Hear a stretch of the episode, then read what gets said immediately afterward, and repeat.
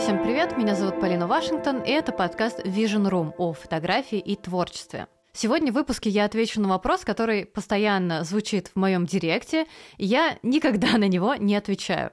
Более того, у меня даже на сайте прописано, что я не даю советов по этой теме.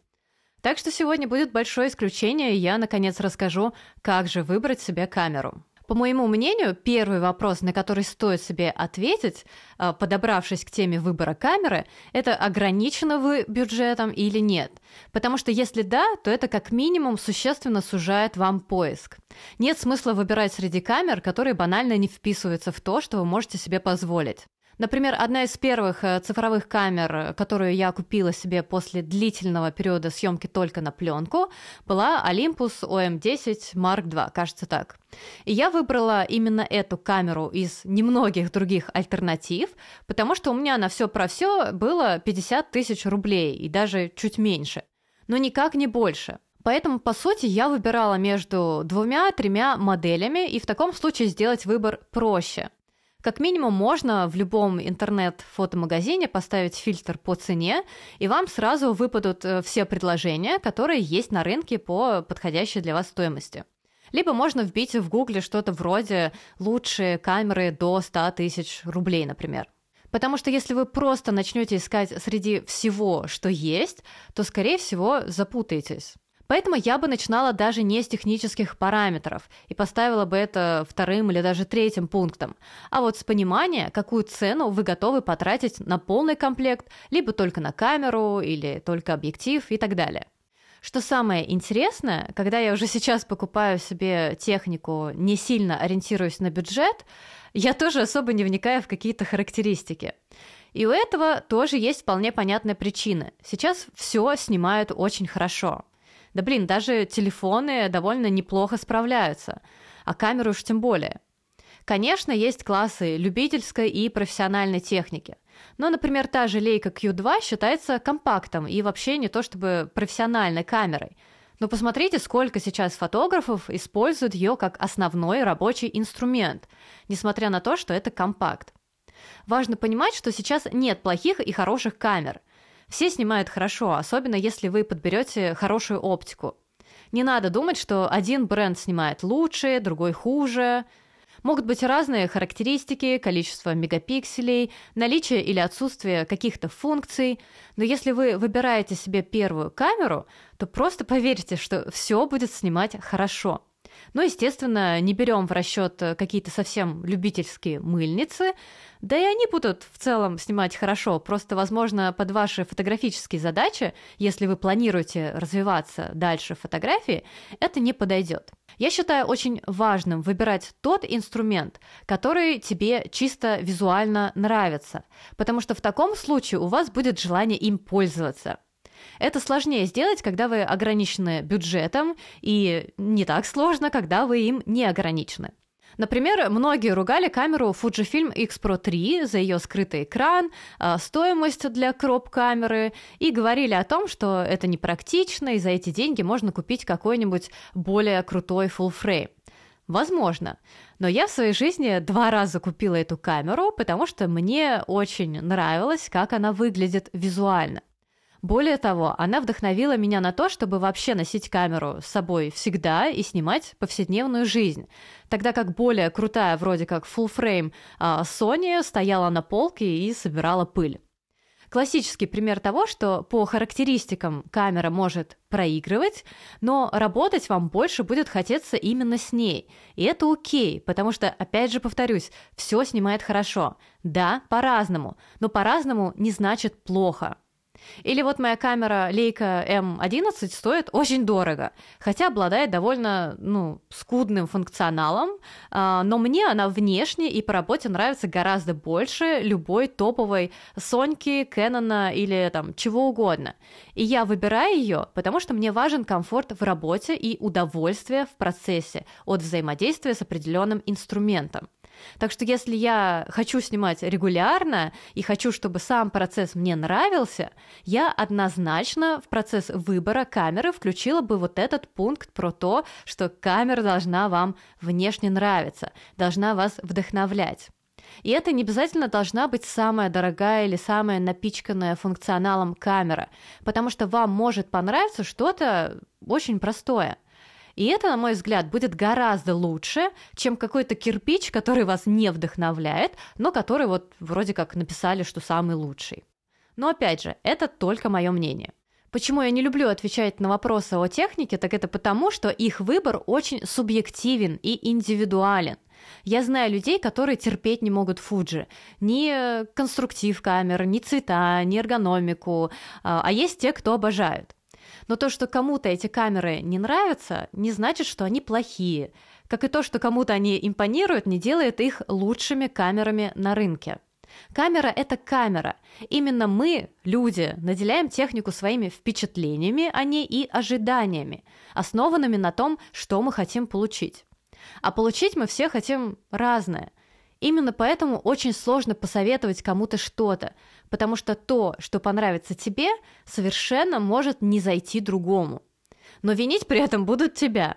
Мне несколько раз писали люди, что, посмотрев на меня, купили лейку серии М, но не понимают, почему у них фотографии такими хорошими не получаются, или что им супер сложно разобраться и некомфортно с этой системой но при этом мне с этой системой комфортнее всего. По этой причине я и говорила про ощущения, что важно искать то, что тебя вдохновляет, а не то, что тебе посоветуют другие или прочитаешь на форуме. Перед тем, как купить свою первую лейку серии М, я поехала в Москву взять ее на тест, потому что вслепую было страшно покупать такую дорогую и специфическую камеру. Я никогда не держала что-то подобное в руках, и э, все мое желание купить себе лейку М было основано на том, что это была самая компактная камера с 35-миллиметровым объективом, которую я видела. И когда я впервые взяла камеру в руки и начала пробовать что-то снимать, это было просто максимально непривычно и очень некомфортно. Там все было по-другому. Э, тупо даже автофокуса не было. Хотя после пленки это для меня не было самым страшным. Но несмотря на сложность, я знала, что привыкнуть можно в целом ко всему. Но сама по себе камера мне безумно нравилась, и она меня вдохновляла. Поэтому я плюнула на все за и против и купила ее. И уже просто в процессе к ней привыкла. Сейчас снимать на нее мне не сложно, а наоборот, очень комфортно. При этом есть люди, которые плюются от серии М и того, что в наши годы приходится заниматься вот этим э, фотографическим садомазохизмом. Посмотрите, что из того, что вы рассматриваете, нравится вам визуально больше всего. Если есть возможность взять в аренде на тест-драйв, то сделайте это, чтобы просто тактильно укорениться в своих ощущениях, более детально поработать с инструментом и покрутить те же исходники. Я недавно в одном из своих чатов э, писала о том, что какая-нибудь э, Fuji серии X100 э, снимает сейчас так, как не снимала моя первая зеркальная камера. То есть мы, правда, сейчас очень избалованы выбором и обилием инструментов, которые все технически хороши, и можно опираться в таком случае и на другие параметры выбора, вроде ощущений и комфорта. У меня есть еще одно мнение по поводу ограниченного бюджета. И я не призываю вас следовать моему совету, но по моему опыту это работало. Когда вы выбираете камеры или оптику в рамках определенной суммы, попробуйте заглянуть немного за пределы ваших возможностей, и, может быть, чуть дороже того, что вы можете себе позволить, есть модель, которая вам очень понравится, больше подойдет и технически будет более актуальной. И в таком случае можно взять технику в рассрочку. Я несколько раз так делала, и в целом не вижу в этом ничего страшного, если у вас есть какая-то работа, и вы просто можете прикинуть, сможете ли платить определенную сумму в месяц. Зато вы сразу получите инструмент, с которым вам будет э, комфортнее развиваться. Но опять же, стоит это делать тогда, когда вы в принципе понимаете, что будете этим заниматься, а не просто выбираете первую камеру, чтобы вообще прощупать фотографию как увлечение. Я в свое время так вот э, решилась на хорошую камеру Sony с объективом.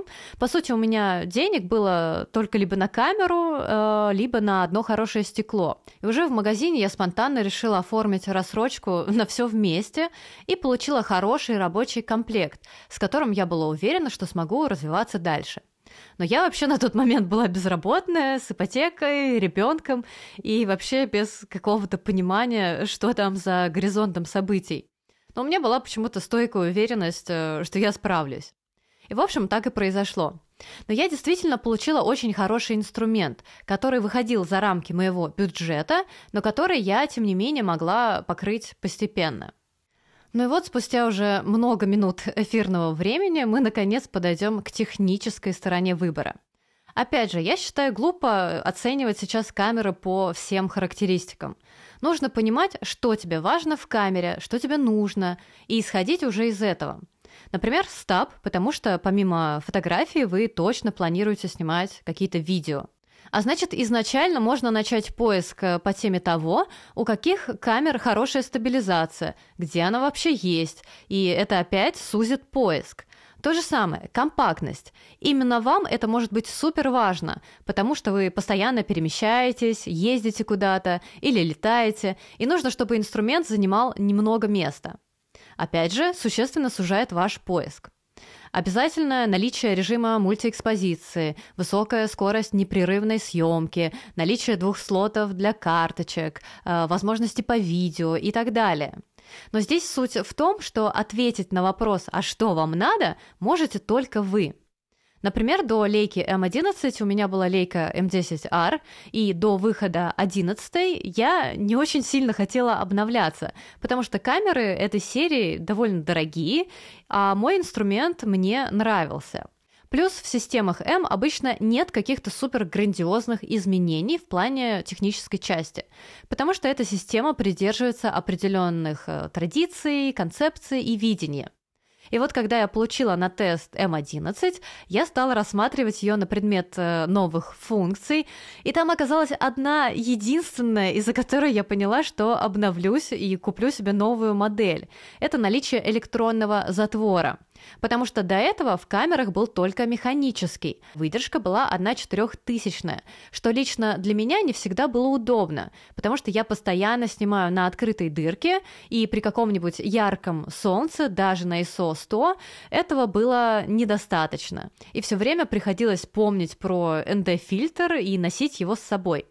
А тут, получается, необходимость в этом отпадала. И это было то, что мне реально в работе было необходимо. Я это поняла, поэтому все остальные параметры меня уже, ну, не сильно волновали. Я знала, что не будет хуже. Более того, что там было еще нового в камере, подробнее я уже узнала на презентации, уже после того, как купила себе такую камеру. Поэтому очень важно также определить, а что вам лично важно, наличие чего для вас первостепенно, и тоже отталкиваться от этого. Возможно, вам важна работа на высоких ISO, и вы будете искать камеру, которая прежде всего справляется именно с этой задачей. И не обязательно это даже что-то техническое. Компактность тоже для многих играет первостепенную роль. Для меня, например. Была тут недавно смешная история, когда я купила типа кинокамеру Sony и, выбирая объектив, решила взять тот, что подешевле и э, подходит мне по характеристикам, но по размерам чуть больше, чем другое, более дорогое стекло. Ведь я думала, что все равно буду использовать камеру только где-то на съемках, куда я и так припрусь с кучей техники, поэтому в целом вот эта разница в размерах особо роли не сыграет. В итоге через три дня, наверное, я меняла это стекло на более дорогое, но которое весит меньше и размером тоже меньше, потому что даже какие-то 100 грамм и 1 сантиметр в длину для меня супер принципиальные в технике, и я готова за это переплачивать. Так что я в очередной раз убедилась, что лично для меня критерий компактности будет важнее той же стоимости. И у каждого человека есть вот такие определенные критерии, которые появляются за счет опыта. Здесь не стоит думать о том, что логично, что нелогично, что целесообразно, что нет. А, опираться важно именно на себя. Иначе будете потом, как я, менять все это дело быстро и переплачивать. Очень часто я слышу вопрос в духе, можно ли брать кроп-камеру и можно ли на нее снимать профессионально. Я не буду супер подробно разбирать эту тему, а просто вернусь к тезису, с которого начала. Сейчас все снимает хорошо, и кроп-камеры в том числе. Более того, я работала предметным фотографом на несколько крупных брендов, имея даже не кроп-камеру, а микро 4 третьих. Кроп-камера, скорее всего, будет более компактной. И если вам это важно, и это хорошо вписывается в ваш бюджет, то не парьтесь и берите кроп. У меня никогда не было проблем э, с кропом Fuji при съемке в low-light условиях, при обработке и когда нужно было довольно сильно тянуть э, равки по экспозиции. К тому же, мало кто, взглянув на мой профиль, на 100% скажет, где там Fuji, а где лейка. Ну, может быть, за исключением разве что э, кадров с мультиэкспозицией, потому что в лейке ее нет. Хотя у меня есть несколько кадров, снятых на лейку и склеенных в фотошопе. У меня есть куча знакомых, кто снимает коммерцию на кроп, и это вообще никак не мешает их заработку, востребованности и портфолио. Профессионально по большей части снимает именно человек. Можно взять самую крутую full-frame камеру, но без опыта получить совершенно безликую картинку. И взять кроп и снять классную фотографию, имея навыки и опыт. В выборе сетапа я бы вообще немаловажную роль уделила выбору оптики, потому что с каким-нибудь э, странным дешевым китовым объективом любая камера будет выдавать э, ну какой-то очень средний результат. Здесь, опять же, многое упирается в ваши цели и задачи. Я, например, не люблю объективы с переменным фокусным расстоянием, потому что люблю светосильную оптику и фиксы. Я в целом довольно легко привыкаю к одному фокусному расстоянию, и у меня нет необходимости часто э, менять стекла. А если нужно что-то снять крупнее или дальше, то я просто подхожу ближе или отхожу дальше. Для меня наличие диафрагмы типа 1.4 важнее возможности меняться по фокусному. Но если человек, например, видеограф или много снимает уличных репортажей, ему вместо светосилы гораздо важнее будет э, разброс по фокусной. И если у вас стоит выбор взять камеру подороже, но с э, какой-нибудь китовой не очень оптикой, либо камеру подешевле, но взять получше оптику, я бы советовала второе, разве что вы не планируете в ближайшее время и оптику тоже поменять. В целом сейчас практически все системы предлагают камеры, которые покрывают весь базовый спектр э, задач, которые нужно решить фотографу. И он еще не определился, например, что ему хочется снимать и как ему хочется снимать в дальнейшем.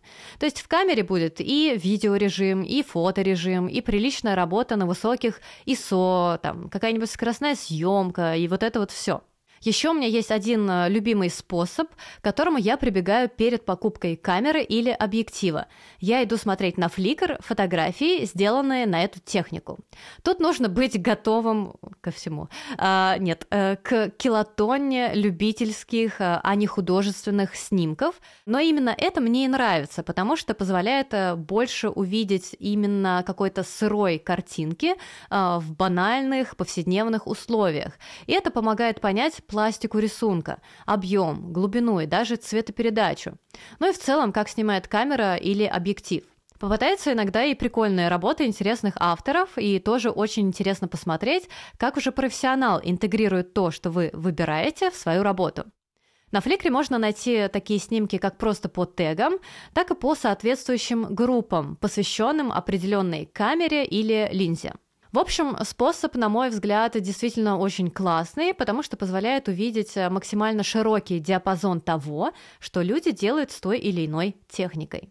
В общем, как видите, я так и не ответила на вопрос, какую камеру выбрать именно вам, потому что я этого не знаю. И этот выбор очень важно сделать самому, потому что только так вы найдете тот инструмент, который подойдет вам на 100%. Надеюсь, что тот подход, э, которым я сегодня с вами поделилась, поможет вам сделать это. И что самое главное, сделать это исходя из ваших ощущений и предпочтений. До новых встреч. Пока-пока.